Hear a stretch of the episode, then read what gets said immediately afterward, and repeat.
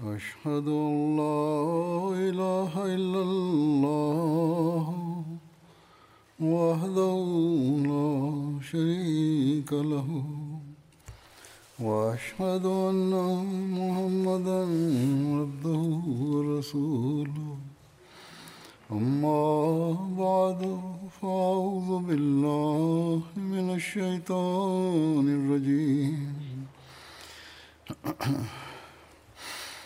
بسم الله الرحمن الرحيم. الحمد لله رب العالمين. الرحمن الرحيم. مالك يوم الدين. إياك نعبد وإياك نستعين. اهدنا الصراط المستقيم صراط الذين أنعمت عليهم غير المغضوب عليهم ولا الضالين துஆவை பற்றி பல மக்கள் கேள்வி கேட்கிறார்கள் இன்றைய நாள்களிலோ குறிப்பாக இறைவன் மற்றும் துஆவை பற்றி கேள்விகள் எழுகின்றன முறையாக ஒரு திட்டம் வகுத்து அதன் கீழ் நாத்திகத்துக்கு ஆதரவளிப்பவர்கள் இறைவனின் இயல்பு மீதும் மார்க்கத்தின் மீதும் முழுமையாக தாக்குதல் தொடுக்கிறார்கள். பல்வேறு வழிமுறைகள் மூலமாக மனிதனை இறைவனை விட்டும் மார்க்கத்தை விட்டும் விலக்குவதற்கு முயற்சி செய்யப்படுகிறது. ஷைத்தான் அனுதாபம் எனும் போர்வை போர்த்தி கொண்டு மனிதனை மார்க்கம் மற்றும் இறைவனை விட்டும் விலக்குவதற்கு முயற்சி செய்கிறான். இத்தகைய சூழ்நிலையில் நம் மக்கள் மீதும் சிலவிடங்களில் சில நேரங்களில் இந்த ஷைத்தானிய சிந்தனைகள் தாக்கத்தை ஏற்படுத்தி விடுகின்றன. அல்லது உலகவாதிகள் மற்றும் மார்க்கத்துக்கு எதிராக நடப்பவர்களின் கூற்றுக்கள் அவர்களுக்கு மார்க்கத்தை பற்றியும் இறைவனை பற்றியும் இறை வணக்கத்தை பற்றியும் அமைதியின்மை ஏற்படுத்த ஆரம்பித்து விடுகின்றன. குறைவான அறிவுடையவர்களின் உள்ளத்தில் சந்தேகங்கள் உருவாக ஆரம்பித்து விடுகின்றன. எப்போதாவது ஏதாவது சோதனையை கடந்தால் அல்லது தோல்வியை தழுவ நேரிட்டால் பலவீனமான ஈமானை உடையவர்கள் மற்றும் குறைவான அறிவுடையவர்களுக்கு உடனடியாக இவ்வாறான சிந்தனைகள் வர ஆரம்பித்து விடுகின்றன. அதாவது ஒன்று நாம் நிலை பெற்றிருக்கும் அந்த மார்க்கம் தவறானது. உண்மையில் அதற்கு எந்த உண்மைத்துவமும் இல்லை. அல்லது கருணை புரிந்த வண்ணம் துவாக்களை செவியேற்கக்கூடியவனாகவும் நம்மை இந்த சோதனையிலிருந்து பரீட்சையிலிருந்து வெளியேற்றுபவனாகவும் இறைவன் இல்லை. அல்லது இறைவன் நம்மீது அநீதி இழைத்துள்ளான். அதனால்தான் நாம் இந்த நிலையை கடக்கிறோம். துவாக்கள் செய்தும் நம்முடைய பிரச்சனைகள் தீரவில்லை. ஆக இது போன்ற பல கேள்விகள் சில சிந்தைகளில் உதிக்கின்றன. குறிப்பாக உலக விஷயங்களின் மீது மட்டுமே பார்வை வைத்திருப்பவர்களின் சிந்தைகள் எழுகின்றன. சில மக்கள் எனக்கு எழுதிவிடுகிறார்கள் அல்லது தமது சூழ்நிலையை தெரியப்படுத்தி கேள்வி கேட்பார்கள். அவர்களின் உள்ளத்தில் அல்லாஹின் இருப்பு மீது இருக்க வேண்டிய அந்த ஈமான் இல்லை என்பது போன்று தென்படும். எந்த சுற்றுச்சூழலில் அவர்கள் வசிக்கிறார்களோ அதில் வசிக்கும்போது அவர்களுக்கு சிறிதளவு சோதனை ஏற்பட்டாலும் எதிர்மறை சிந்தனைகள் உருவாகிவிடுகின்றன அல்லது சந்தேகங்கள் தலை தூக்க ஆரம்பித்து விடுகின்றன. ஆனால் அவர்களோ தங்களது நிலைமைகள் மீது ஆழ்ந்து சிந்தனை செலுத்த வேண்டும். நாம் எந்த அளவு அல்லாஹுக்கான உரிமையை செலுத்துவதற்கு முயற்சி செய்கிறோம் எந்த அளவு நாம் நம்முடைய இபாதத்களை சீராக நிறைவேற்றுவதற்கு முயற்சி செய்கிறோம். எந்த அளவு நாம் நம்முடைய துவாக்களின் தரத்தை உயர்த்தியுள்ளோம் அல்லாஹின் மீதான நமது ஈமானின் நிலை என்ன என்று அவர்கள் பார்க்க வேண்டும். எவ்வாறு இருப்பினும் நான் இன்று துவா எனும் தலைப்பை ஹதரத் மசீமது அலஹி வசலாம் அவர்களின் வழிகாட்டல்களின் ஒளியில் எடுத்துரைப்பேன். ஹசரத் மசீஹ் மவுத் அலஹிஸ்லாத் வசலாம் அவர்களின் எழுத்துக்கள் மற்றும் வழிகாட்டல்களில் இது குறித்து நமக்கு பல விஷயங்கள் தென்படுகின்றன. இலக்கியத்தில் உள்ளது. எவ்வாறு இருப்பினும் சில விஷயங்களை நான் எடுத்துரைப்பேன். அதன் மூலம் துவாவின் உண்மைத்துவம் அதற்கான ஒழுங்குமுறைகள் நம்முடைய பொறுப்புகள் அதன் தேவை மற்றும் அல்லாஹ்வின் மீதான உறுதியான நம்பிக்கை பற்றி சிறிது விளக்கம் கிடைக்கிறது. இன்னும் கூறுவதாயின் உறுதியான முறையில் விளக்கம் கிடைக்கிறது. நாம் நல்ல நிலையிலும் அல்லாஹை வணங்குதல் மற்றும் துவாக்களின் பக்கம் கவனம் செலுத்த வேண்டும். அப்போதுதான் கஷ்டங்களிலும் நம்முடைய துவாக்கள் ஏற்றுக்கொள்ளப்படும் என்பதன் பால் கவனமூட்டிய வண்ணம் ஹசரத் அக்தஸ் மசிஹி மவுத் அலஹிஸ்ஸலாத்து வசலாம் அவர்கள் கூறுகிறார்கள் ஒரு துன்பம் வரும் வேளையில் அஞ்சுவதைப் போல் அமைதியான நிலையில் அஞ்சக்கூடிய மனிதர் மீது அல்லாஹ்வின் கருணை உள்ளது. அமைதி நேரத்தில் இறைவனை மறக்காமல் இருப்பவரை இறைவன் துன்பத்தின் நேரத்தில் மறக்க மாட்டான். எவர் அமைதியின் காலத்தை சுகபோகங்களில் கழிப்பாரோ மேலும் துன்பத்தின் போது துவாக்கள் செய்ய ஆரம்பிக்கிறாரோ அவருடைய துவாக்களும் ஏற்றுக்கொள்ளப்படுவதில்லை. இறை தண்டனை இறங்கும் போது தௌபாவின் கதவு அடைக்கப்பட்டு விடுகிறது. இறை தண்டனை இறங்குவதற்கு முன் துவாக்களில் ஈடுபடக்கூடியவர் தர்மங்கள் செய்யக்கூடியவர் இறை கட்டளைகளுக்கு கண்ணியமளிக்கக்கூடியவர். அல்லாஹின் படைப்பினங்கள் மீது பரிவு காட்டுபவர். தனது அமல்களை கவனத்துடன் செய்து வருபவர். எவ்வளவு நட்பேறு பெற்றவராவார். இவையே நட்பேற்றின் அடையாளங்களாகும். அன்னார் கூறுகிறார்கள் மரம் அதன் கனிகளை கொண்டு அறியப்படுகிறது. அதே போன்று நட்பேறு பெற்றவரையும் துர்பாக்கியசாலியையும் பிரித்தறிவது எளிதாகும். எனவே ஓர் உண்மையான நம்பிக்கை கொண்டவரின் பணியாவது தன்னுடைய நல்ல நிலையில் இறைவனுக்கான உரிமைகளையும் அவனுடைய படைப்பினங்களுக்கான உரிமைகளையும் ஒருபோதும் மறக்கக்கூடாது.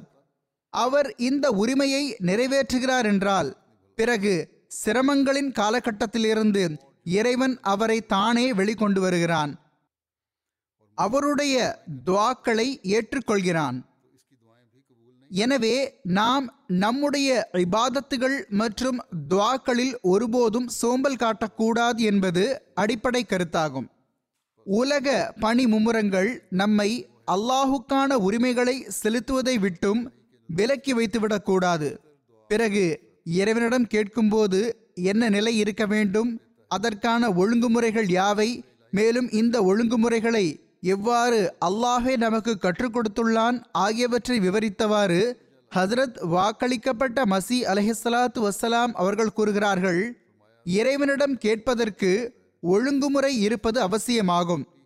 அறிவுடையவர்கள் அரசரிடம் ஏதாவது ஒன்றை வேண்டும் போது எப்போதும் ஒழுங்குமுறைகளை பேணுவார்கள். எனவேதான் சூரா ஃபாத்திஹாவில் இறைவன் எவ்வாறு துவா செய்ய வேண்டும் என்பதை கற்றுக் கொடுத்திருக்கின்றான். அதில் அல்ஹம்துலில்லாஹி ரப்பில் ஆலமீன் என்று கற்றுக் கொடுத்துள்ளான். அதாவது அகில உலகங்களுக்கும் ரப்பாகிய அல்லாஹுக்கே எல்லா புகழும் எல்லாவற்றிற்கும் முதலாக அல்லாஹை புகழுங்கள். அவன் அர் ரஹ்மான் ஆவான். அதாவது கேட்காமலேயே வேண்டாமலேயே வழங்குபவன் ஆவான் பிறகு அர் ரஹீம் ஆவான். அதாவது மனிதனின் உண்மையான உழைப்பிற்கு சிறந்த பிரதிபலன் தருபவனாவான். உண்மையான உழைப்பு எனும் சொல் சிந்திக்க வேண்டியது. அல்லாஹ் அர் ரஹீமாவான் உண்மையான உழைப்புக்கு கணி தருவான். மேலும் உண்மையான உழைப்பிற்கான தரத்தை அல்லாஹ்வே சுயமாக எடுத்துரைத்துள்ளான். அல்லாஹின் வழியில் ஒரு போர் செய்ய வேண்டி வருகிறது. பிறகு கூறுகிறான் மாலிக் யோமித்தீன். நற்கூலி மற்றும் தண்டனை அளிப்பது அவனது கையிலேயே உள்ளது. விரும்பினால் வாழ வைப்பான் விரும்பினால் மரணிக்கச் செய்வான். இவ்வுலக மற்றும் மறுவுலக நட்கூலியும் தண்டனையும் அவனது கையில் உள்ளன. மறுமைக்கான நட்கூலி தண்டனை மட்டுமல்ல இந்த உலகிலும் எந்த பணிகள் நடைபெறுகின்றனவோ அவற்றிற்கான தீர்மானமும் அல்லாஹ்வின் கையில் உள்ளது. அன்னார் கூறுகிறார்கள் மனிதன் இந்த அளவுக்கு புகழும்போது அவனுக்கு இவ்வாறு தோன்றுகிறது. அதாவது இறைவன் எவ்வளவு பெரியவன்? அவன் ரப்பாவான் ரஹ்மான் ஆவான் ரஹீம் ஆவான் அவனை மறைவானவன் என்று மனிதன் ஏற்று வந்திருக்கிறான். பிறகு அவனை முன்னால் இருப்பவனாக அறிந்து கூறுகிறான். இந்த விஷயங்கள் மறைவானவையாகும். பிறகு அல்லாஹ் முன்னால் இருப்பதாக அவன் புரிகிறான்.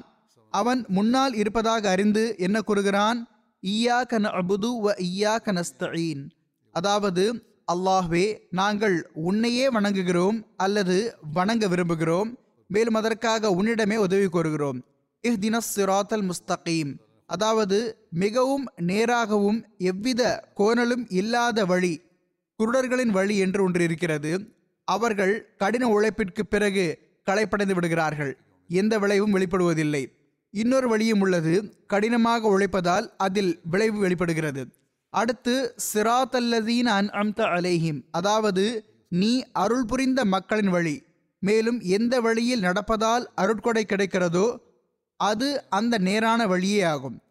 பிறகு கைரில் மக்லூபி அலைஹிம் உனது கோபத்திற்கு ஆளானவர்களின் வழியில் அல்ல மற்றும் வலல்லாலீன் உன்னிடமிருந்து வெகு தூரம் சென்றவர்களின் வழி தவறியவர்களின் வழியில் அல்ல.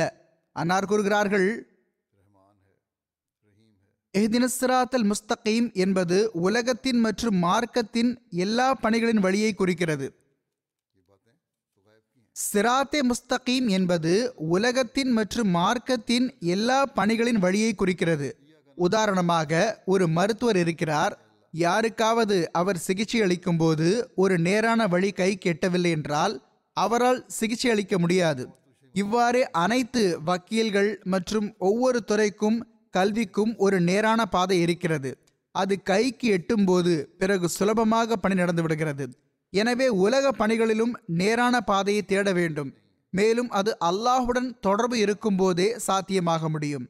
அன்னார் எந்த சபையில் இதை கூறிக்கொண்டிருந்தார்களோ அங்கு ஒரு நபர் நபிமார்களுக்கு இந்த துவாவிற்கான தேவை என்ன இருந்தது? இதுவோ சாதாரண மனிதனுக்கான துவா ஆகும். நபிமார்களுக்கு இந்த துவாவை செய்ய வேண்டிய தேவை என்ன? ஹசரத் நபிகள் நாயகம் சல்லல்லாஹ் அலிவசல்லம் அவர்கள் ஏன் செய்து வந்தார்கள்? அவர்களோ ஏற்கனவே நேரான பாதையில் தானே இருப்பார்கள்? என்று ஆட்சேபனை செய்தார். ஹதரத் வாக்களிக்கப்பட்ட மசி அலஹி சலாத்து வசலாம் அவர்கள் கூறினார்கள் அவர்கள் அந்தஸ்து மற்றும் படித்தரத்தின் முன்னேற்றத்திற்காக இந்த துவாவை செய்கிறார்கள். இன்னும் சொல்வதென்றால் எஹ்தினஸ்ராத்தல் முஸ்தகீம் எனும் இந்த துவாவை மறுமையில் நம்பிக்கை கொண்டவர்களும் கேட்பார்கள். ஏனெனில் எவ்வாறு அல்லாஹுக்கு எந்த எல்லையும் இல்லையோ அவ்வாறே அந்தஸ்து மற்றும் படித்தரங்களில் அவன் வழங்கும் முன்னேற்றத்திற்கும் எந்த எல்லையும் இல்லை. எனவே இந்த ஒழுங்குமுறைகளை முன்னிறுத்தியே தொழ வேண்டும் துவா செய்ய வேண்டும். அப்போது மனிதன் எத்தகைய ஒரு நிலையை கடந்து செல்கிறான் என்றால் அங்கு அவனுக்கு இறை நெருக்கமும் தன்னுடைய தேவைகளை எடுத்துரைப்பதற்கான சரியான புரிதலும் கிடைத்துவிடுகிறது. பிறகு துவா மற்றும் அதன் ஒழுங்குமுறைகளை பற்றி மேற்கொண்டு விளக்கிய வண்ணம் அன்னார் கூறுகிறார்கள் துவா மிகவும் அற்புதமான ஒன்றாகும். ஆனால் வருத்தம் என்னவென்றால் துவா செய்ய சொல்பவர்களும் அதற்கான ஒழுங்குமுறைகளை தெரிந்திருப்பதில்லை. மேலும் இந்த காலத்தில் துவா செய்யக்கூடியவர்களும் துவா ஏற்றுக்கொள்ளப்படுவதற்கான வழிமுறைகளை அறிந்திருப்பதில்லை. இன்னும் கூறுவதாயின் துவாவின் உண்மைத்தன்மையிலிருந்தே முற்றிலும் அறிமுகம் இல்லாமல் போய்விட்டது என்பதே உண்மையாகும். சிலரோ முற்றிலும் மறுக்கக்கூடியவர்களாக இருக்கிறார்கள். மேலும் சிலர் துவாவை மறுக்கக்கூடியவர்களாக இல்லை என்றாலும் அவர்களது நிலைமை எவ்வாறாக ஆகிவிட்டதென்றால் அவர்களுடைய துவாக்கள் துவாவின் ஒழுங்குமுறைகளை அறியாததன் காரணத்தினால் ஏற்றுக்கொள்ளப்படுவதில்லை. ஏனென்றால் அவர்கள் செய்யும் துவா அதன் உண்மையான பொருளின்படி துவாவாக இருப்பதே இல்லை. துவாவுக்கான அசல் பொருளுக்கு ஏற்ப துவா இருப்பதில்லை. எனவே அது ஏற்றுக்கொள்ளப்படுவதில்லை. இதனால் இத்தகைய மக்கள் துவாவை மறுப்பவர்களை விட மிகவும் இழிபடந்த நிலையில் இருக்கிறார்கள். அவர்களது செயல்நிலை மற்றவர்களை நாத்திகத்திற்கு அருகில் கொண்டு சென்று விடுகிறது. துவாவிற்காக முதலில் அவசியமான விஷயமாவது துவா செய்யக்கூடியவர் ஒருபோதும் களைத்து நிராசையடைந்து விடக்கூடாது. மேலும் அல்லாஹின் மீது தப்பெண்ணம் கொண்டு இருந்து விடக்கூடாது. இனி ஒன்றும் நடக்காது என அல்லாஹின் மீது தப்பெண்ணம் கொள்ளக்கூடாது. சில வேளை பார்க்கப்பட்டுள்ளது என்னவென்றால் எந்த அளவு துவா செய்யப்பட்டிருக்கும் என்றால் நோக்கத்திற்கான மொட்டு பசுமையாக போகும் நேரத்தில் துவா செய்யக்கூடியவர் சோர்வடைந்து விடுவார். அதன் விளைவாக நோக்கம் நிறைவேறாமல் தோல்வி ஏற்படும். மேலும் அந்த தோல்வி எந்த அளவுக்கு பாதிப்பை ஏற்படுத்திவிட்டது என்றால் துவாக்களின் தாக்கங்களை மறுக்க ஆரம்பித்து விடுகிறார்கள். சிறிது சிறிதாக எந்த அளவு நிலைமை சென்று விடுகிறது என்றால் பிறகு இறைவனையும் மறுத்து விடுகிறார்கள். நாத்திகம் மேலோங்கி விடுகிறது. இறைவன் இருந்தால் அவன் துவாக்களை ஏற்றுக்கொள்பவனாக இருந்தால் இந்த அளவு நீண்ட காலம் வரை செய்யப்பட்ட துவா ஏன் ஏற்றுக்கொள்ளப்படவில்லை என்று கேட்டுவிடுகிறார்கள். ஆனால் இவ்வாறு நினைக்கக்கூடிய தடுமாற்றம் அடையக்கூடிய மனிதன் தனது உறுதியின்மை மற்றும் இயல்பின் மாற்றத்தை பற்றி சிந்தித்து பார்த்தால் இந்த தோல்விகள் அனைத்தும் அவன் விரைவை விரும்பியதனாலேயே அவசரப்பட்டதனாலேயே ஏற்பட்டது என்பது அவனுக்கு தெரிந்துவிடும். இன்று இங்கு நாளை அங்கே எந்த நிரந்தரத்தன்மையும் கிடையாது. இயல்பில் அவசரத்தன்மை இருக்கிறது. ஆகவே அவையோ மனிதனின் சொந்த தவறுகளாகும். நிரந்தரத்தன்மை இருந்தால் அவசரப்படுதல் இல்லை என்றால் ஈமான் உறுதியாக இருந்தால் இந்த நிலை ஒருபோதும் ஏற்படவே முடியாது. இது துவா ஏற்றுக்கொள்ளப்படவில்லை என்றால் அந்த அவசரத்தன்மைக்கான விளைவாகும். அன்னார் கூறுகிறார்கள் அவர்களுக்கு இறைவனின் ஆற்றல்கள் மற்றும் வல்லமைகள் குறித்து தப்பெண்ணமும் தோல்வியுறச் செய்யக்கூடிய நிராசையும் அதிகரித்துவிட்டது. எனவே ஒருபோதும் சோர்வடையக்கூடாது. அன்னார் உலக உதாரணங்களைக் கொண்டு துவா செய்யக்கூடியவரின் பொறுமைக்கு இவ்வாறு உதாரணம் வழங்கியுள்ளார்கள். அன்னார் கூறுகிறார்கள் பாருங்கள் துவாவின் நிலை எது போன்றது என்றால் உதாரணமாக ஒரு நில உரிமையாளர் வெளியே சென்று தனது வயலில் ஒரு விதையை விதைக்கிறார். இப்போது வெளிப்படையில் உள்ள நிலையோ அவர் நல்லதொரு விதையை மண்ணுக்கு கீழ் புதைத்து விட்டார்.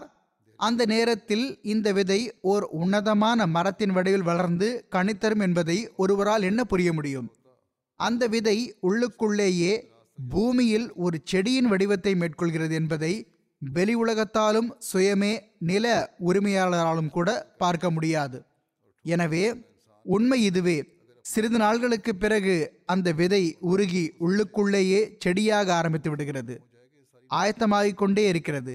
எதுவரை என்றால் அதன் பசுமை மேலே வெளிப்படுகிறது.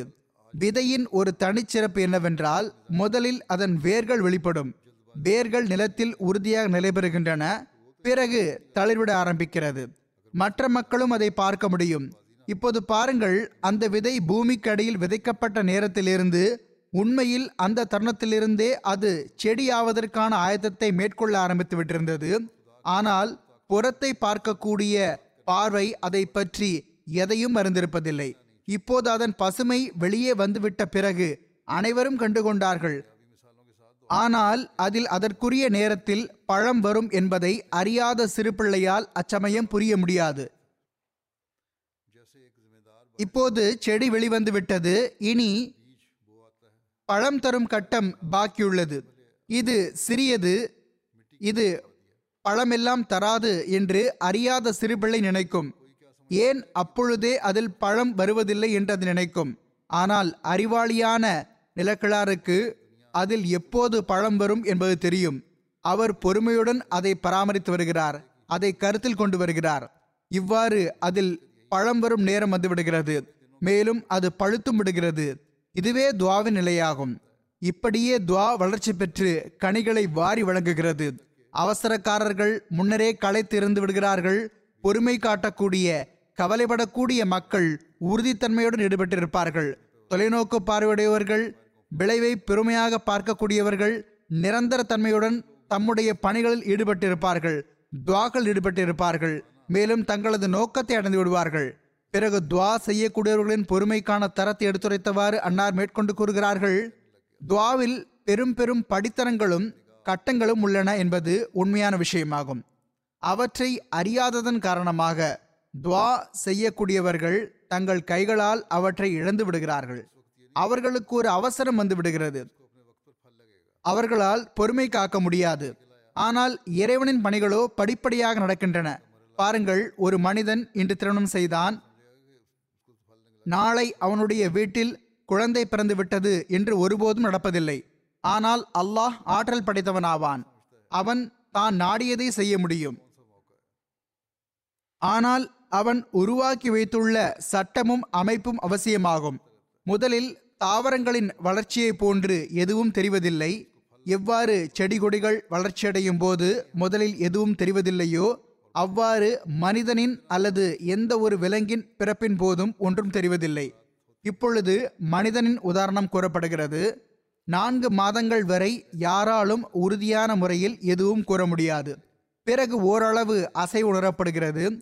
பிறகு முழுமையான கால அளவு கடந்த பிறகு மிக பெரும் வேதனைகளை சகித்து கொண்ட பிறகு குழந்தை பிறந்து விடுகிறது. மருத்துவர்கள் கூட இப்பொழுது பன்னெண்டு வாரங்களுக்கு பிறகே ஸ்கேன் செய்து எதுவும் கூற முடியும். ஆக இந்த நவீன கண்டுபிடிப்புகள் அனைத்தும் இருந்தும் கூட குழந்தை பிறப்பது குறித்து மருத்துவர்களுக்கு தாமதமாகவே தெரிய வருகிறது. எப்போதென்றால் அதுவும் பனிரெண்டு வாரங்கள் கழிந்த பிறகுதான் ஸ்கேன் செய்கிறார்கள். அன்னார் இதை கூறும் அந்த காலத்தில் அந்த அளவு டெக்னாலஜி வளர்ந்திருக்கவில்லை.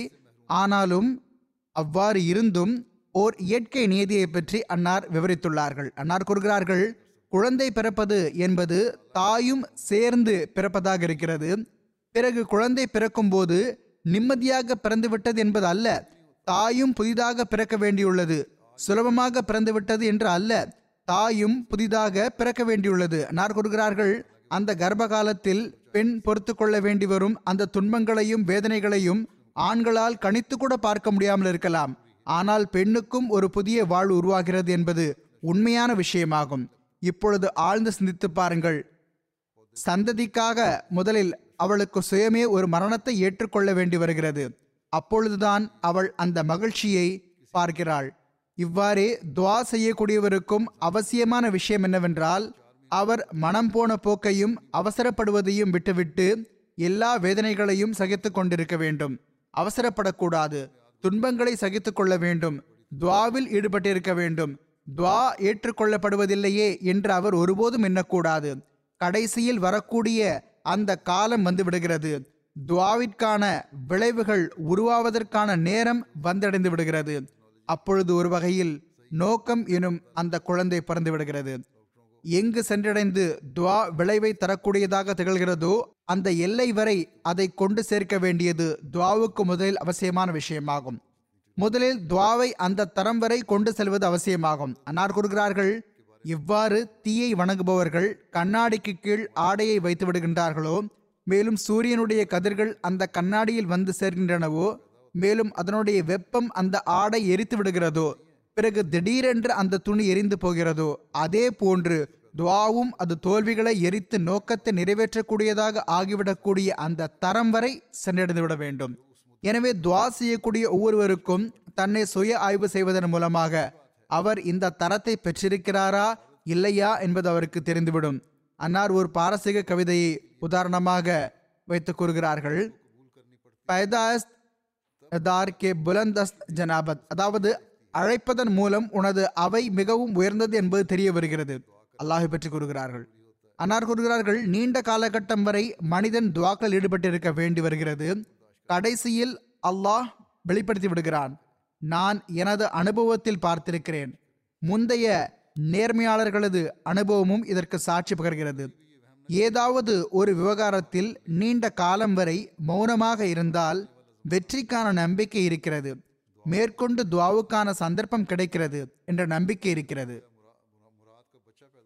பிறகு அல்லாஹ் வெற்றியை வழங்குவான். ஆனால் எந்த விஷயத்தில் விரைவாக பதில் கிடைத்து விடுகிறதோ பதில் எதிர்மறையாக கிடைத்தால் பிறகு அந்த பணி நடைபெறுவதில்லை. அன்னார் கூறுகிறார்கள் பொதுவாக நாம் உலகத்தில் பார்க்கிறோம் ஒரு யாசகர் யாராவது ஒருவரின் வீட்டுக்கு கதவு அருகில் யாசகம் கேட்க செல்லும் போது மேலும் மிகவும் அழுது மன்றாடி பணிவுடன் கேட்கும்போது சிறிது நேரம் வரை திட்டுகள் வாங்கியும் தனது இடத்தை விட்டு நகர்வதில்லை எனும்போது வீட்டில் இருப்பவர் அவரை திட்டுகிறார் கடைந்து கொள்கிறார் ஆனால் அவர் தனது இடத்தை விட்டு அசைவதில்லை எனும்போது அவர் யாசகம் கேட்டுக்கொண்டே செல்கிறார் எனும்போது கடைசியில் அந்த வீட்டு நபருக்கும் கூட ஓரளவு வெட்கம் வந்தே விடுகிறது. எவ்வளவு பெரிய கஞ்சனாக இருந்தாலும் அந்த யாசகனுக்கு ஏதாவது கொடுத்தே விடுகின்றார். ஆக துவா கேட்கக்கூடியவருக்கு ஒரு சாதாரண யாசகர் அளவு கூட உறுதித்தன்மை இருக்க வேண்டாமா? இறைவன் அதிகம் கருணையாளனாக இருக்கிறான். அவன் நாணமுள்ளவனாக இருக்கிறான். அவனது பணிவுடைய அடியான் ஒரு நீண்ட காலம் வரை அவனது அவையில் விழுந்து கிடக்கிறான் என்பதை அவன் பார்க்கும் பொழுது பிறகு ஒருபோதும் அடியானது முடிவை தீயதாக ஆக்க மாட்டான். உதாரணமாக ஒரு கர்ப்பிணி பெண் நான்கைந்து மாதங்களுக்கு பிறகு இப்பொழுது குழந்தை ஏன் பிறக்கவில்லை என்று கூறி அந்த ஆசையில் அவள் ஏதாவது கருக்கலைப்பு மாத்திரையை சாப்பிட்டு விட்டால் அப்பொழுது குழந்தை பிறக்குமா என்ன? குழந்தை வீணாகியே விடும் அல்லது நிராசையடைய செய்யும் நிலையில் அவள் மூழ்கி விடுவாள். அவ்வாறே எவர் குறிப்பிட்ட நேரத்திற்கு முன் அவசரப்படுகிறாரோ அவர் இழப்பையே அடைகிறார். மேலும் அவர் இழப்பை மட்டும் பெறுவதில்லை. இன்னும் சொல்வதாயின் அவரது ஈமானுக்கும் பெரும் துயரம் ஏற்படுகிறது. சிலர் இத்தகைய நிலைமைகளில் இறை மறுப்பாளர்களாகி விடுகிறார்கள். அன்னார் கூறுகிறார்கள் எங்களது கிராமத்தில் ஒரு தச்சர் இருந்தார். அவர் மனைவி நோயுற்று கடைசியில் மரணித்து விட்டார். அவர் கூறினார் இறைவன் இருந்திருந்தால் நான் இவ்வளவு துவாக்கள் செய்திருந்தேனே அவை ஏற்றுக்கொள்ளப்பட்டிருக்குமே. என் மனைவி மரணித்திருக்க மாட்டாளே.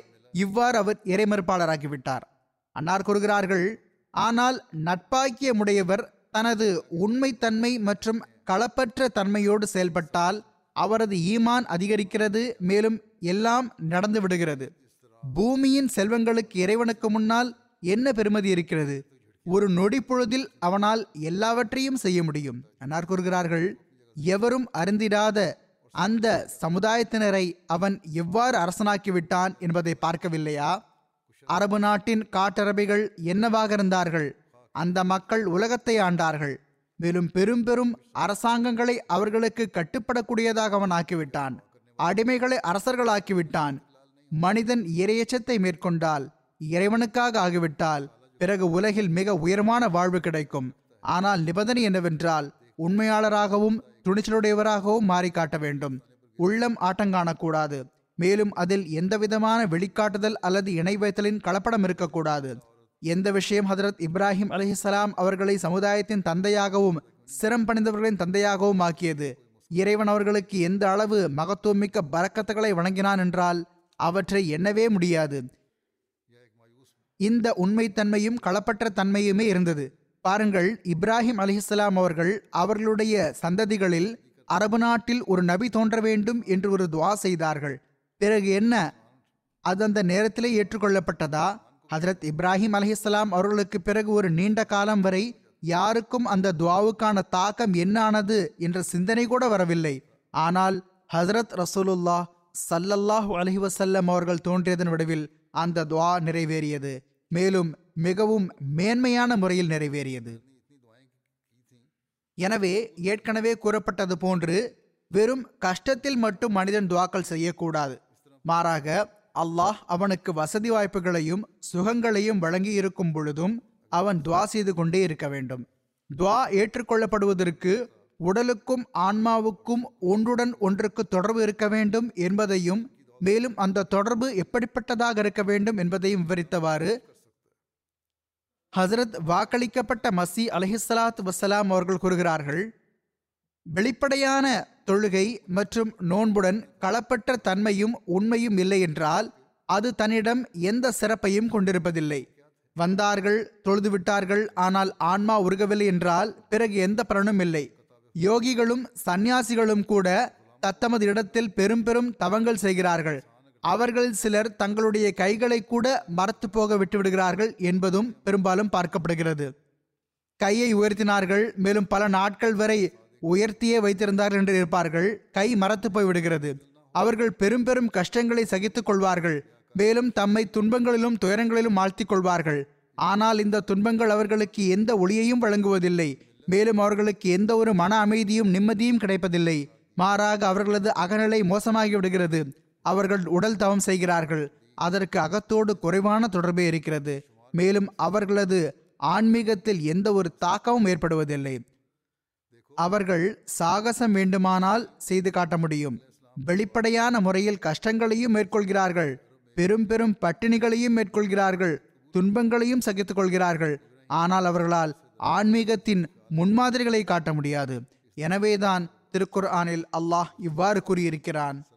லை யனால் அல்லாஹ் லுஹுமுஹா வலா திமாஉஹா வலாக்கி யனாலுஹு தக்வா மின்கும். அதாவது உங்களது குர்பானியின் இறைச்சியும் இரத்தமும் அல்லாஹை சென்றடைவதில்லை மாறாக இரையச்சமே சென்றடைகிறது. உண்மையில் அல்லாஹ் வெளித்தோலை விரும்புவதில்லை அவன் சத்தை எதிர்பார்க்கிறான். இப்பொழுது ஒரு கேள்வி எழுகிறது. இறைச்சியும் இரத்தமும் அவனை சென்றடைவதில்லை இரையச்சம் மட்டுமே சென்றடைகிறது என்றால் பிறகு குர்பானி செய்வதற்கான தேவை என்ன? இதுபோன்று தொழுகை நோன்பு ஆன்மாவுடையதாக இருக்கின்றன என்றால் பிறகு வெளிப்படையாக செய்ய வேண்டிய தேவை என்ன? உட்கார்ந்து கொண்டே உள்ளத்தால் தொழுது கொள்ளலாமே துவாக்கல் செய்து கொள்ளலாமே அழுது கொள்ளலாமே அல்லாஹுக்கு முன்னால் மன்றாடலாமே முந்தைய மார்க்கங்களில் இருந்தது போன்று செய்யலாமே. தொழுகைகளின் பல்வேறு நிலைகளான கியாம் ருக்கு மற்றும் சஜிதா ஆகியவற்றை செய்ய வேண்டிய தேவை என்ன என்று கேட்கப்படுகிறது. அன்னார் கூறுகிறார்கள் இதற்கான பதில் இதுவாகும். அதாவது எவர்கள் உடலிடம் வேலை வாங்குவதை விட்டுவிடுகின்றார்களோ அவர்களது ஆன்மா அவர்கள் சொல்வதை கேட்பதில்லை என்பது முற்றிலும் உறுதியான விஷயமாகும். மேலும் அசல் நோக்கமாக இருக்கின்ற அந்த பணிவும் அந்த பற்றுறுதியும் அவர்களிடம் உருவாவதில்லை. மேலும் எவர்கள் வெறும் உடலிடம் மட்டுமே செயல்படுகிறார்களோ மேலும் எவர்கள் வெறும் உடலால் மட்டுமே செயல்படுகிறார்களோ ஆன்மாவை அதில் இணைப்பதில்லையோ அவர்களும் பயங்கரமான தவறில் மூழ்கியிருக்கிறார்கள்.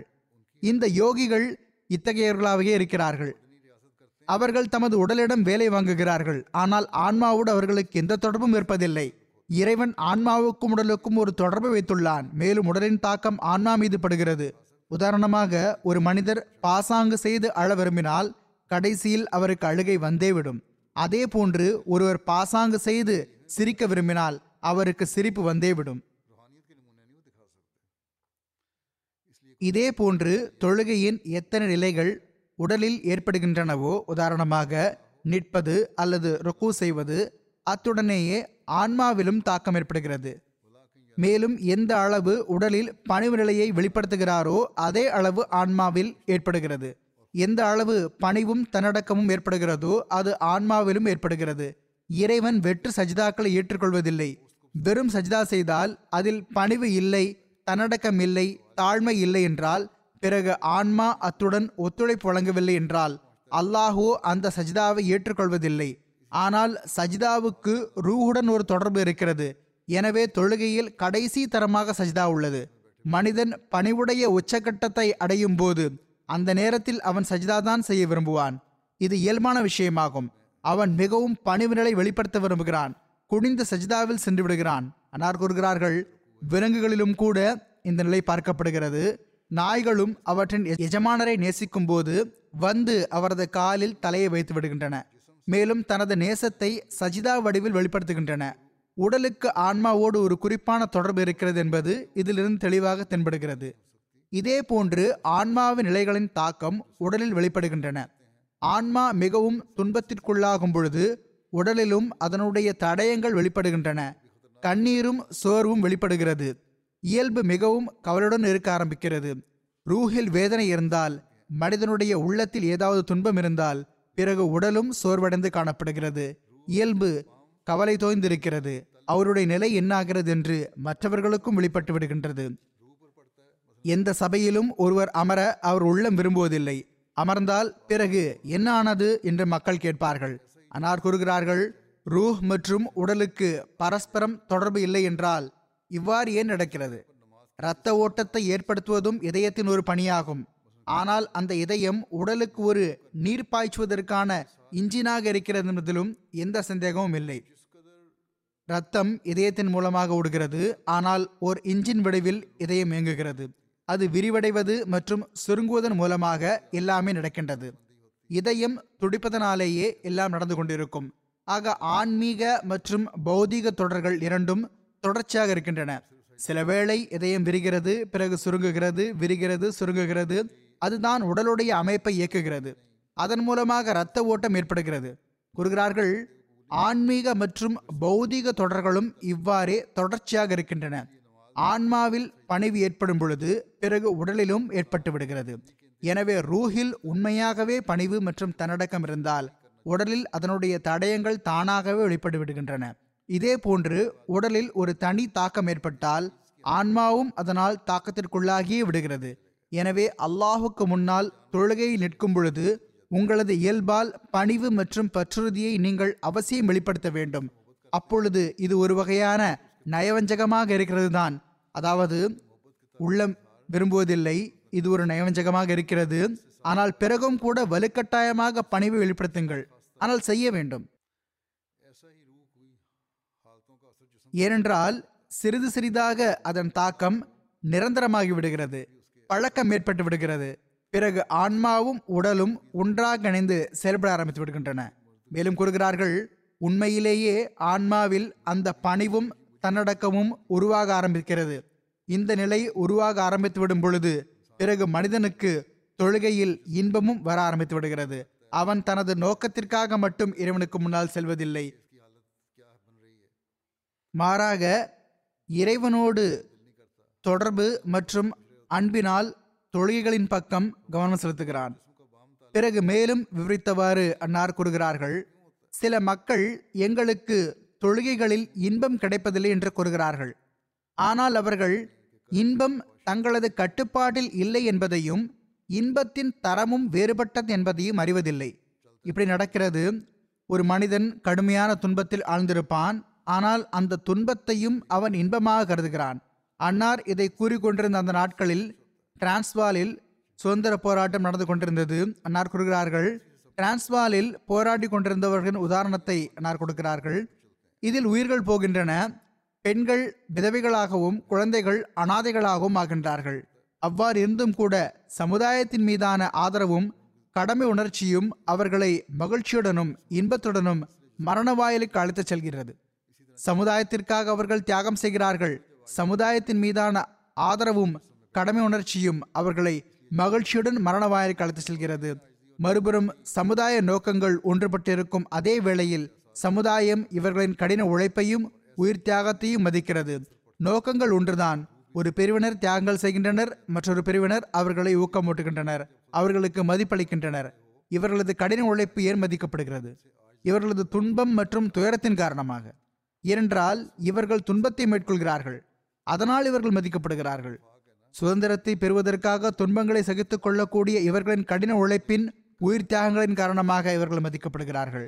சுருக்கமாக அனைத்து இன்பங்களும் சுகமும் துன்பத்திற்கு பிறகே வருகிறது. ஆகையால் தான் திருக்குறானில் இந்த விஷயம் கூறப்பட்டுள்ளது. இன்ன மஅல் உஸ்ரி யுஸ்ரா. ஒரு நிம்மதிக்கு முன் துன்பமில்லை என்றால் அந்த நிம்மதி நிம்மதியே இல்லை. இதை போன்றே எங்களுக்கு இபாதத்களில் இன்பம் வரவில்லை என்று கூறக்கூடிய மக்கள் முதலில் அவர்கள் இறை வணக்கங்களுக்காக எந்த அளவிற்கு துன்பம் மற்றும் துயரத்தை சகித்தார்கள் என்று தம்மிடத்தில் சிந்திப்பது அவசியமாகும். இன்பம் கிடைக்கவில்லை என்றால் முதலில் இறை வணக்கத்திற்காக அவர்கள் துன்பத்தை மேற்கொண்டார்களா என்று பார்க்க வேண்டும் சிந்திக்க வேண்டும்.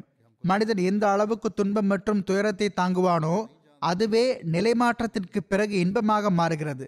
மனிதன் தன்னை தேவையற்ற துன்பத்தில் ஆழ்த்தி கொண்டு சகித்து கொள்ள முடியாத துன்பத்தை சுமக்க உறுதி கொள்ள வேண்டும் என்பதை நான் குறிப்பிடவில்லை.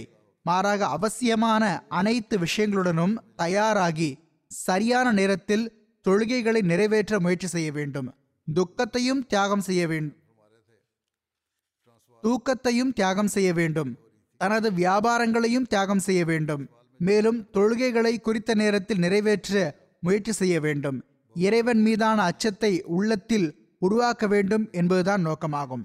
சில மக்கள் எப்படிப்பட்டவர்களாக இருக்கிறார்கள் என்றால் சுயம் எந்த துன்பத்தையும் சுமப்பதில்லை அல்லது சுமக்க விரும்புவதில்லை. மற்றவர்களிடம் துவா செய்ய வைத்தால் அவர்களுடைய பிரச்சனைகள் தீர்ந்துவிடும் என்று கருதுகின்றனர். சில சமயங்களில் அவர்களிடம் கேட்கப்பட்டால் ஐந்து வேளை தொழுகைகளையும் முறையாக தொழுவதில்லை என்ற பதில் வருகிறது. ஒருமுறை ஒரு மகன் தன் தந்தைக்காக ஹஜரத் வாக்களிக்கப்பட்ட மசி அலஹிஸ்லாத் வசலாம் அவர்களிடம் துவாவிற்காக விண்ணப்பித்தார். மேலும் இந்த துவா எந்த ஒரு தனிப்பட்ட விஷயத்துக்காகவும் இருக்கவில்லை. மாறாக அவரது மார்க்க விஷயத்திற்காக இருந்தது. இதற்கு ஹதரத் வாக்களிக்கப்பட்ட மசில் இஸ்லாம் அவர்கள் கூறினார்கள் நீங்கள் கவனமாக துவா செய்யுங்கள். நீங்கள் சுயம் கவனமாக துவா செய்யுங்கள். தந்தையின் துவா மகனுக்காக ஏற்றுக்கொள்ளப்படுவது போன்று மகனின் துவாவும் தந்தைக்காக ஏற்றுக்கொள்ளப்படுகிறது. அன்னார் அந்த மனிதரிடம் கூறுகின்றார்கள் நீங்களும் கவனமாக துவா செய்வீர்கள் என்றால் அப்பொழுது எமது துவாவின் தாக்கமும் இருக்கும். சுயம் துவா செய்தீர்கள் என்றால் எமது துவாவின் தாக்கம் இருக்கும். இல்லை என்றால் எதுவும் இருக்காது. எனவே மற்றவர்களிடம் துவா செய்விக்கக்கூடியவர்கள் மற்றவர்களின் துவாவை சார்ந்திருக்காதீர்கள். மாறாக சுயம் நீங்களும் கவனமாக துவா செய்யுங்கள். இறை வணக்கத்தில் இன்பத்தை பெறும் வழிமுறை எடுத்துரைத்த வண்ணம் மேற்கொண்டு கூறுகிறார்கள். இறைவன் பார்வையில் அருவருப்பானதாக இருக்கின்ற அவனது விருப்பத்திற்கு எதிராக இருக்கின்ற தனக்கு விருப்பமான விஷயங்களை மனிதன் இறைவனுக்காக விட்டு தன்னை துன்பங்களில் ஆழ்த்தி கொள்ளும் போது இப்படிப்பட்ட துயரங்களை சுமக்கின்ற உடல்களின் தாக்கம் ஆன்மாவிலும் ஏற்படுகின்றது என்பதை நினைவில் கொள்ளுங்கள். துன்பங்களை ஏற்றீர்களா? துன்பங்களை ஏற்க வேண்டும் என்று முன்னர் வந்ததல்லவா? எப்படிப்பட்ட துன்பங்கள் என்றால் அருவருப்பாக இருக்கக்கூடிய அல்லாஹ் நிருப்பத்திற்கு எதிராக இருக்கக்கூடிய விஷயங்களை விட்டுவிடுங்கள். அவற்றை விடுவதனால் துன்பம் ஏற்பட்டாலும் விட்டுவிடுங்கள். ஆக இப்படிப்பட்ட துன்பங்களை சுமக்கக்கூடிய உடல்களின் தாக்கம் ஆன்மாவிலும் ஏற்படுகிறது. மேலும் ஆன்மாவும் இந்த தாக்கத்திற்கு உட்பட்டு உடனுக்குடன் தன்னை மாற்ற ஆரம்பிக்கிறது. எதுவரை என்றால் முழு பணிவுடன் இறைவனின் அவையில் கட்டுப்பாடற்று விழுகிறது. இவ்வாறு துன்பங்களை மேற்கொண்டால் அல்லாஹுக்காக சில விஷயங்களை கைவிடுவீர்கள் என்றால் பிறகு ஆன்மாவின் மீது அதன் தாக்கம் ஏற்படும். ஆன்மாவில் அதன் தாக்கம் ஏற்படும் போது பிறகு தொழுகைகளிலும் சஜ்தாவிலும் ருக்கோவிலும் அந்த ஆன்மா அல்லாஹுக்கு முன் விழும். இதுவே இறைவணக்கத்தில் இன்பத்தை பெறுவதற்கான வழிமுறையாகும். மேலும் கூறுகிறார்கள் நீங்கள் பார்த்திருப்பீர்கள் சில மக்கள் கீதங்கள் பாடுவது வாத்தியம் வாசிப்பது ஆகியவை இறைவணக்கத்தில் இன்பத்தை பெறுவதற்கான வழிமுறையாகும் என்றும் இதுவே அவனை வணங்குவதாகிவிட்டது என்றும் கருதுகின்றனர். கண்களை மூடி தியானத்தில் இருப்பதை இறை வணக்கமாக கருதுகிறார்கள் அல்லது பாடல்கள் கேட்பதை இறை வணக்கமாக கருதுகிறார்கள். அன்னார் கூறுகிறார்கள் இவற்றால் ஏமாந்து விடாதீர்கள். இந்த விஷயங்கள் உள்ளத்தின் இன்பத்திற்கு வேண்டுமானால் காரணமாக அமையலாம். ஆனால் ஆன்மாவிற்கு இதில் இன்பத்திற்கான எந்த ஒரு விஷயமும் இல்லை. அவற்றால் ஆன்மாவில் பணிவு மற்றும் தன்னடக்கம் உருவாவதில்லை. இறை வணக்கத்திற்கான அசல் நோக்கம் மறைந்துவிடுகின்றது. நார் கூறுகிறார்கள் விலை மாதர்களின் சபைகளிலும் ஒரு மனிதன் இவ்வாறான இன்பத்தை பெறுகிறான். அது என்ன இறைவணக்கத்தின் இன்பமாக கருதப்படுகிறதா? இது நுணுக்கமான விஷயமாகும். இதை மற்ற சமுதாயங்களால் புரிந்து கொள்ளவே முடியாது. ஏனென்றால் அவர்கள் இறைவணக்கத்தின் உண்மையான நோக்கத்தை புரியவே இல்லை. ஹஜரத் இப்ராஹிம் அலஹிஸ்லாத் வசலாம் அவர்களின் நன்றியுணர்வு இறைவனுக்காக தம்மை துன்பத்தில் ஆழ்த்தி கொள்ளுதல் மற்றும் அதன் விளைவாக இறைவன் அன்னாருடன் இவ்வாறு நடந்து கொண்டான். ஆகியவற்றை உதாரணம் காட்டியவர் அன்னார் கூறுகிறார்கள் இறை நெருக்கத்தை பெறுவதற்கான வழி எதுவென்றால் அவனுக்காக உண்மைத்துவத்தை வெளிப்படுத்த வேண்டும். ஹதரத் இப்ராஹிம் அலி இஸ்லாம் அவர்கள் இறை நெருக்கத்தை பெற்றிருந்தார்கள் என்றால் அதற்கு இதுதான் காரணமாக இருந்தது. எனவே கூறுகிறான் "வ இப்ராஹிம் அல்லது வஃபா. இப்ராஹிம் எப்படிப்பட்டவராக இருந்தார் என்றால் அவர் நன்றி உணர்வை வெளிப்படுத்தினார். இறைவனிடம் நன்றி உணர்வு உண்மைத்துவம் மற்றும் களப்பற்ற தன்மையை காண்பிக்க ஒரு மரணம் தேவைப்படுகிறது. மனிதன் உலகம் மற்றும் அதனுடைய அனைத்து இன்பங்களையும் சுகங்களையும் கைவிட ஆயத்தமாகாதவரை மேலும் எல்லா வகையான இழிவை கடினத்தை மற்றும் நெருக்கடியை இறைவனுக்காக பொறுத்து கொள்ள தயாராக ஆகாதவரை இந்த பண்பு உருவாகவே முடியாது. மனிதன் ஒரு மரத்தையோ அல்லது கல்லையோ வணங்குவது மட்டும் சிலை வணக்கமாகாது. மாறாக இறைவனின் நெருக்கத்திலிருந்து தடுக்கின்ற மற்றும் அவனுக்கு இறைவனை விட முதன்மையானதாக இருக்கக்கூடிய அனைத்து விஷயங்களும் சிலையாகும்.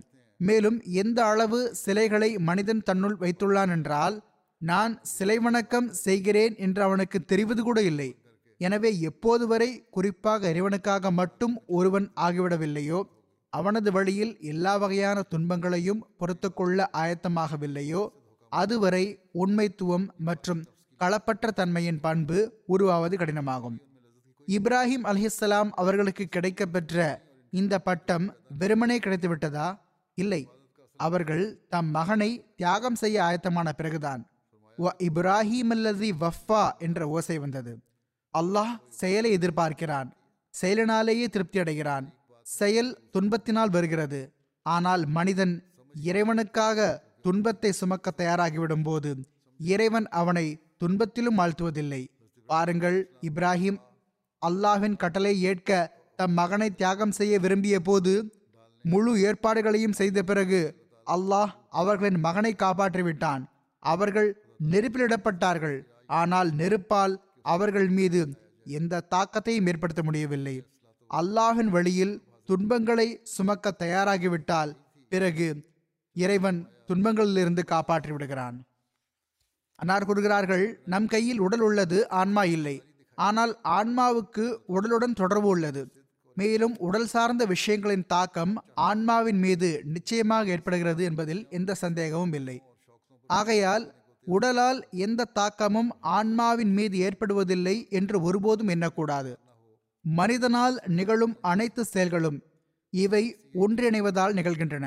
அதாவது உடலும் ஆன்மாவும் இணைவதால். உடல் தனித்தோ அல்லது ஆன்மா தனித்தோ எந்த நல்ல தீய செயல்களையும் செய்வதில்லை. இதனால்தான் நற்கூலி மற்றும் தண்டனையிலும் இவை இரண்டிற்கும் இடையிலுள்ள தொடர்பை கருத்தில் கொள்ளப்பட்டுள்ளது. சில மக்கள் இந்த ரகசியத்தை புரியாததன் காரணத்தினால் முஸ்லிம்களின் சொர்க்கம் பௌதீகமானது என்று ஆட்சேபனை செய்து விடுகின்றனர். ஆனால் செயல்கள் வெளிப்பாட்டில் உடல் இணைந்திருந்த போது நற்கூலியின் நேரத்தில் ஏன் பிரிக்கப்பட வேண்டும் என்பதை கூட அவர்கள் அறிவதில்லை. சுருக்கமாக இஸ்லாம் மிகைப்படுத்துதல் மற்றும் குறைத்து கூறுதல் ஆகிய இரண்டு வழிமுறைகளையும் விட்டுவிட்டு நடுநிலையான வழியை கூறியிருக்கிறது. இவை இரண்டும் ஆபத்தான விஷயங்களாகும். இவற்றிலிருந்து தவிர்ந்திருக்க வேண்டும். வெறும் உடலுக்கு தண்டனை அளிப்பதால் ஒன்றும் ஆகாது ஓய்வெடுப்பதால் மட்டுமே எந்த விளைவும் உருவாகாது. உடலை துன்பத்தில் ஆழ்த்திக் கொள்வதால் மட்டும் எதுவும் நடக்காது. ஓய்வு மட்டுமே எடுத்தீர்கள் என்றாலும் எந்த பலனும் ஏற்படாது. ஆன்மாவையும் உடலையும் இணைப்பது அவசியம். துவாவின் காலத்திலும் சோதனைகள் வருகின்றன. ஹதரத் வாக்களிக்கப்பட்ட மசி அலி இஸ்லாத்து வசலாம் அவர்கள் ஹதரத் மூசா அலிஹிஸ்லாம் அவர்களின் சமுதாயத்தின் மீது எத்தகைய சோதனைகள் வந்தன நீண்ட காலம் இருந்தன என்பதன் உதாரணத்தை வழங்கியவாறு கூறுகிறார்கள். ஒவ்வொரு பணிக்கும் காலம் இருக்கிறது. நட்பேருடையவர்கள் அதற்காக காத்திருப்பார்கள். எவர் காத்திருப்பதில்லையோ கண்ணிமைப்பதில் அதன் விளைவு வெளிப்பட வேண்டும் என விரும்புகிறாரோ அவர் அவசரக்காரர் ஆவார் அவர் வெற்றி பெற முடியாது. என் பார்வையில் இதுவும் சாத்தியமாகும். மேலும் நடக்கிறது. அதாவது துவாவின் காலத்தில் சோதனைகளாக இன்னும் அதிகம் சோதனைகள் வந்துவிடுகின்றன. உதாரணமாக ஹதரத் மூசா அலை இஸ்லாம் அவர்கள் இஸ்ரேவேலர்களை ஃபிர்அவுனின் அடிமைத்துவத்திலிருந்து விடுவிக்க வந்த போது அவர்களுக்கு முதலில் எகிப்தில் ஃபிர்அவுன் என்ன பணியை வழங்கியிருந்தான் என்றால் அவர்கள் பாதி நாள் செங்கல் தயாரிக்க வேண்டும். பாதி நாள் தம் வேலையை செய்ய வேண்டும். அவர்களுக்கு பாதி நாள் விடுமுறை இருந்தது. பாதி நாள் ஃபிர்அவுனின் வேலையை செய்ய வேண்டும் என்றிருந்தது. ஆனால் ஹதரத் மூசா அலஹி சலாத் வசலாம் அவர்கள் அந்த மக்களை விடுவிக்க முயற்சி செய்த போது தீயவர்களின் தீங்கிழைத்தலால் இஸ்ரேலர்களின் பணி அதிகரிக்கப்பட்டது. தண்டனையாக என்ன நடந்தது என்றால் பாதி நாள் நீங்கள் செங்கல் தயாரிக்க வேண்டும் பாதி நாள் நீங்கள் புல் சுமக்க வேண்டும் என்று அவர்களுக்கு கட்டளை வழங்கப்பட்டது. அதுவும் ஃபிர்ஆனின் பணியாகவே இருக்கும். அவர்களுக்கு தமக்கென எந்த நேரமும் இருக்கவில்லை. ஹதரத் மூசா அலஹி சலாத் வசலாம் அவர்களுக்கு இந்த கட்டளை கிடைத்த போது அவர்கள் இஸ்ரேவலர்களுக்கு அதை வாசித்து காட்டிய போது அவர்களின் சமுதாயத்தினர் மிகவும் கோபப்பட்டார்கள். மேலும் இவ்வாறு கூறினார்கள் மூசாவே எங்களுக்கு கிடைத்த துன்பத்தை இறைவன் உமக்கு வழங்குவானாக. அவர்கள் மேற்கொண்டும் ஹதரத் மூசா அலி இஸ்லாம் அவர்களுக்கு சில பத்வாக்களை செய்தார்கள். ஆனால் ஹதரத் மூசா அலி இஸ்லாம் அவர்கள் அந்த மக்களுக்கு நீங்கள் பொறுமை காக்க வேண்டும் என்றே கூறினார்கள். தௌராத்தில் இந்த சம்பவம் முழுதும் எழுதப்பட்டுள்ளது. ஹசரத் மூசா அலி இஸ்லாம் அவர்கள் அவர்களுக்கு ஆறுதல் கூற ஆறுதல் கூற அவர்கள் இன்னும் அதிகம் சினம் கொண்டார்கள். இன்னும் அதிகமாக கோபத்தில் எழுந்தார்கள். கடைசியில் என்ன நடந்தது என்றால் எகிப்திலிருந்து தப்பி ஓடுவதற்கான ஆலோசனை செய்யப்பட்டது. அங்கிருந்து ஹிஜ்ரத் செய்வதற்கான ஆலோசனை செய்யப்பட்டது. மேலும் எகிப்து வாசிகளின் துணிமணிகள் பண்ட பாத்திரங்கள் எதை எடுத்திருந்தார்களோ அதை கையோடு கொண்டு வந்தார்கள். அவர்களுக்கு கிடைத்ததை உடன் எடுத்துக்கொண்டார்கள் ஹதரத் மூசா அலை இஸ்லாம் அவர்கள் சமுதாயத்தை உடன் அழைத்து கொண்டு வந்தபோது ஃபிர்அவுன் தனது படை எடுத்துக்கொண்டு அவர்களை பின்தொடர்ந்தான். ஃபிர்அவுனின் மக்களின் படை தமக்கு அருகில் இருப்பதை இஸ்ரேவேலர்கள் பார்த்தபோது அவர்கள் மிகவும் வேதனைக்குள்ளானார்கள்.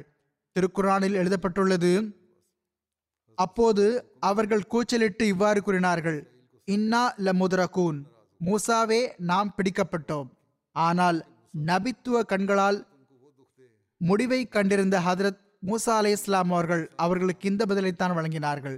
கல்லா இன்ன மழைய ரப்பி சையஹதீன். ஒருபோதும் அல்ல என் இறைவன் என்னுடன் இருக்கிறான். தௌராத்தில் எழுதப்பட்டுள்ளது அந்த மக்கள் இதையும் கூறினார்கள். எகிப்தில் நமக்கு கபர்கள் இருக்கவில்லையா? இந்த மன உளைச்சல் உண்டானதற்கான காரணம் என்னவென்றால் பின்னால் ஃபிர்ஆனின் படை இருந்தது முன்னால் நைல் நதி இருந்தது. அவர்கள் இவ்வாறு கூறிக்கொண்டிருந்தார்கள் நாம் எகிப்தில் இருந்திருந்தால் அங்கும் கூட மரணித்துதான் இருக்க வேண்டும். அங்கேயே அடக்கப்பட்டிருக்கலாமே. இப்போதோ மிகவும் கஷ்டத்திற்குள்ளாகி விட்டோமே. முன்னால் கடல் இருக்கிறது பின்னால் படை இருக்கிறது. அது நம் அனைவரையும் கொன்று குவித்துவிடும். மிகவும் கவலைக்குள்ளாகி இருந்தார்கள் அன்னார் கூறுகிறார்கள் பின்னால் சென்றும் தப்ப முடியாது முன்னால் சென்றும் தப்ப முடியாது என்பதை அவர்கள் பார்த்தார்கள். ஆனால் அல்லாஹ் வல்லமையும் ஆற்றலும் கொண்ட இறைவனாவான்.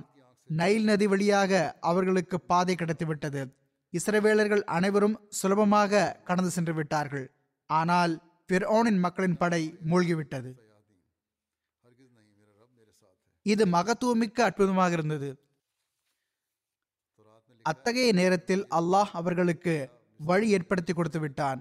இதுவே இறைச்சமுடையவருக்கு நடக்கிறது. ஒவ்வொரு நெருக்கடியில் இருந்தும் அவருக்கு ஈடேற்றமும் வழியும் கிடைக்கிறது. எஜ் அல்லஹு மஹ்ரஜா. துவா மற்றும் அது ஏற்றுக்கொள்ளப்படுவதற்கு இடைப்பட்ட நேரத்தில் சில சமயங்களில் சோதனைகள் மீது சோதனைகள் வரும். எப்படிப்பட்ட சோதனைகள் வரும் என்றால் அவை இடுப்பை முறித்துவிடும். ஆனால் நிரந்தர மனப்பாங்குடையவர் நல்லியல்புடையவர் இந்த சோதனைகள் மற்றும் கஷ்டத்திற்கு இடையிலும் தனது இறைவனின் அருளின் நறுமணத்தை நுகர்கின்றார். தொலைநோக்கு பார்வையுடன் பார்க்கிறார். அதற்கு பிறகு உதவி வருகிறது. இந்த சோதனைகள் வருவதில் இந்த ஓர் ரகசியமும் உள்ளது. அதாவது துவாவிற்கு எழுச்சி அதிகரிக்கிறது. ஏனென்றால் எந்த அளவு அழுகையும் மன்றாடலும் அதிகரித்து கொண்டே செல்கிறதோ அதே அளவு ஆன்மாவில் உருக்கம் ஏற்பட்டு கொண்டே செல்லும். மேலும் இவை துவா ஏற்றுக்கொள்ளப்படுவதற்கான வழிமுறைகளைச் சேர்ந்தவையாகும். மென்மை ஏற்படுவது உருக்கம் ஏற்படுவது மற்றும் துவாக்களின் பால் கவனம் ஏற்படுவது ஆகியவை அல்லாஹ் துவாக்களை ஏற்றுக்கொள்ள விரும்புகிறான் என்பதற்கான ஆதாரமாகும். எனவே ஒருபோதும் பதற்றமடையக்கூடாது. பொறுமையின்மை நிம்மதியின்மையினால் நம் அல்லாஹின் மீது தப்பெண்ணம் கொள்ளக்கூடாது. எனது துவா ஏற்றுக்கொள்ளப்படாது அல்லது ஏற்றுக்கொள்ளப்படுவதில்லை என ஒருபோதும் கருதக்கூடாது. இப்படிப்பட்ட சிந்தனை கூறுகிறார்கள் இப்படிப்பட்ட சிந்தனையால் மனிதன் அல்லாஹ் துவாவை ஏற்றுக்கொள்ளக்கூடியவன் என்ற பண்பை மறுக்கக்கூடியவனாகிவிடுவான். அல்லாஹுக்கு எதிராக இத்தகைய சூழ்நிலை உருவாகிவிட்டால் பிறகு நாத்திகத்தின் பக்கம் அடியெடுத்து வைக்கப்படுகிறது. இன்றைய நாள்களில் மார்க்கம் மற்றும் இறைவனின் எதிரிகளின் எல்லா விதமான கவனமும் நான் ஏற்கனவே கூறியது போன்று இந்த விஷயத்தின் பக்கமே இருக்கிறது. அதாவது இறைவன் உங்களுக்கு என்ன தந்தான்? மார்க்கத்தின் பலன் என்ன? மார்க்கம் சோம்பேறியாக்குகிறது. மார்க்கம் கற்பனை விஷயங்களை மூளையில் உருவாக்குகிறது. ஆகிய விஷயங்கள் உள்ளத்தில் போடப்படுகின்றன. இத்தகைய நேரத்தில் ஒவ்வொரு அகமதியின் பணி என்னவென்றால் அல்லாஹுடன் உறுதியான தொடர்பை ஏற்படுத்தி கொள்ள வேண்டும். தற்காலிக அல்லது தேவையின் போது மட்டும் தொடர்பும் இபாதத்தும் இருக்கக்கூடாது. மாறாக நிம்மதியான நிலைகளிலும் சொகுசான காலகட்டங்களிலும் அல்லாஹுடன் தொடர்பு இருக்க வேண்டும். தம்முடைய இறை வணக்கங்களை பாதுகாக்க வேண்டும். துவாக்களில் உறுதியான நம்பிக்கை இருக்க வேண்டும். ஆக இதுவே ஓர் அகமதியின் பொறுப்பாகும். இதுவே பயத்திற்கான உரிமையை செலுத்துவதாகும். ஹஸ்ரத் வாக்களிக்கப்பட்ட மசி அலஹிஸ்லாத் வசலாம் அவர்கள் கூறுகிறார்கள் நமது ஜமாத்தினருக்கு அவர்களின் ஈமான் அதிகரிக்க வேண்டிய தேவையுள்ளது. இறைவன் மீது உண்மையான நம்பிக்கை மற்றும் இறைஞானம் இருக்க வேண்டும். நற்செயல்களில் சோம்பேறித்தனம் இருக்கக்கூடாது. ஏனெனில் சோம்பல் இருந்தால் பிறகு ஒலு செய்வது கூட ஒரு கஷ்டமாக இருக்கிறது. பிறகு எங்கிருந்து ஒருவர் தஹஜு தொழுவார்? தஹஜுத்துக்காக எழுந்திருப்பது பெரிய விஷயம். சாதாரண தொழுகைகளுக்காக ஒலு செய்வது கூட அவருக்கு கஷ்டமாக தென்படுகிறது. அன்னார் கூறுகிறார்கள் நற்செயல் ஆற்றுவதற்கான ஆற்றல் உருவாகவில்லை என்றால் நன்மைகளில் ஒருவரையொருவர் முந்துவதற்கான உத்வேகம் உருவாகவில்லை என்றால் உங்களுக்குள் நன்மைகளில் முந்தி செல்வதற்கான உத்வேகம் இல்லை என்றால் பிறகு நம்முடன் தொடர்பு ஏற்படுத்தி இருப்பது பலனற்றது. எனவே மிகவும் கவலையுடன் நாம் அல்லாஹுடன் நம்முடைய தொடர்புகளை அதிகரிப்பதற்கு முயற்சி செய்ய வேண்டும். இந்த உண்மையான தொடர்பு இருக்கும்போது பிறகு நம் துவாக்கள் ஏற்றுக்கொள்ளப்படுவதற்கான காட்சிகளையும் நாம் காண்போம். அல்லாஹ் நமக்கு அதற்கான நல்வாய்ப்பு வழங்குவானாக. இந்த நாள்களில் குறிப்பாக பாகிஸ்தானின் அகமதிகளுக்காக அதிகமாக துவா செய்யுங்கள். அங்கு அகமதிகளுக்கு அதிக அதிகமாக கஷ்டங்களை ஏற்படுத்துவதற்கு முயற்சி செய்யப்படுகிறது. அதே போன்று அல்ஜீரியாவின் அகமதிகளுக்காகவும் துவா செய்யுங்கள். அங்கும் இன்றைய நாள்களில் மீண்டும் எழுந்துள்ளனர் கஷ்டங்களை ஏற்படுத்துகிறார்கள். அதே போன்று மற்ற இடங்களிலும் எங்கெல்லாம் அகமதிகளுக்கு கஷ்டங்கள் இருக்கின்றனவோ அல்லாஹ் எல்லா இடத்திலும் ஒவ்வொரு அகமதியையும் பாதுகாப்பாக வைப்பானாக. ஒவ்வொரு பிரச்சனையிலிருந்தும் காப்பாற்றுவானாக. எதிரியை தோற்று ஓடச் செய்வானாக.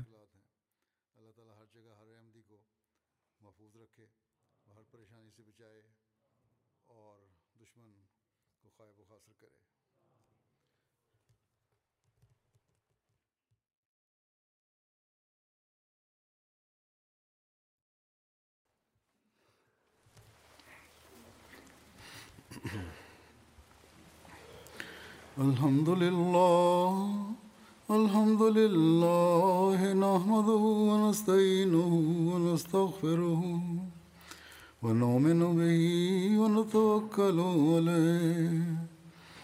ونعوذ بالله من شرور أنفسنا ومن سيئات أعمالنا. من يهده الله فلا مضل له ومن يضلل فلا هادي له. ونشهد أن لا إله إلا الله. ونشهد أن محمدا عبده ورسوله. عباد الله رحمكم الله. إن الله يأمر بالعدل والإحسان. وإيتاء ذي القربى وينهى عن الفحشاء والمنكر والبغي يعظكم لعلكم تذكرون. اذكروا الله يذكركم وادعوه يستجب لكم ولذكر الله أكبر.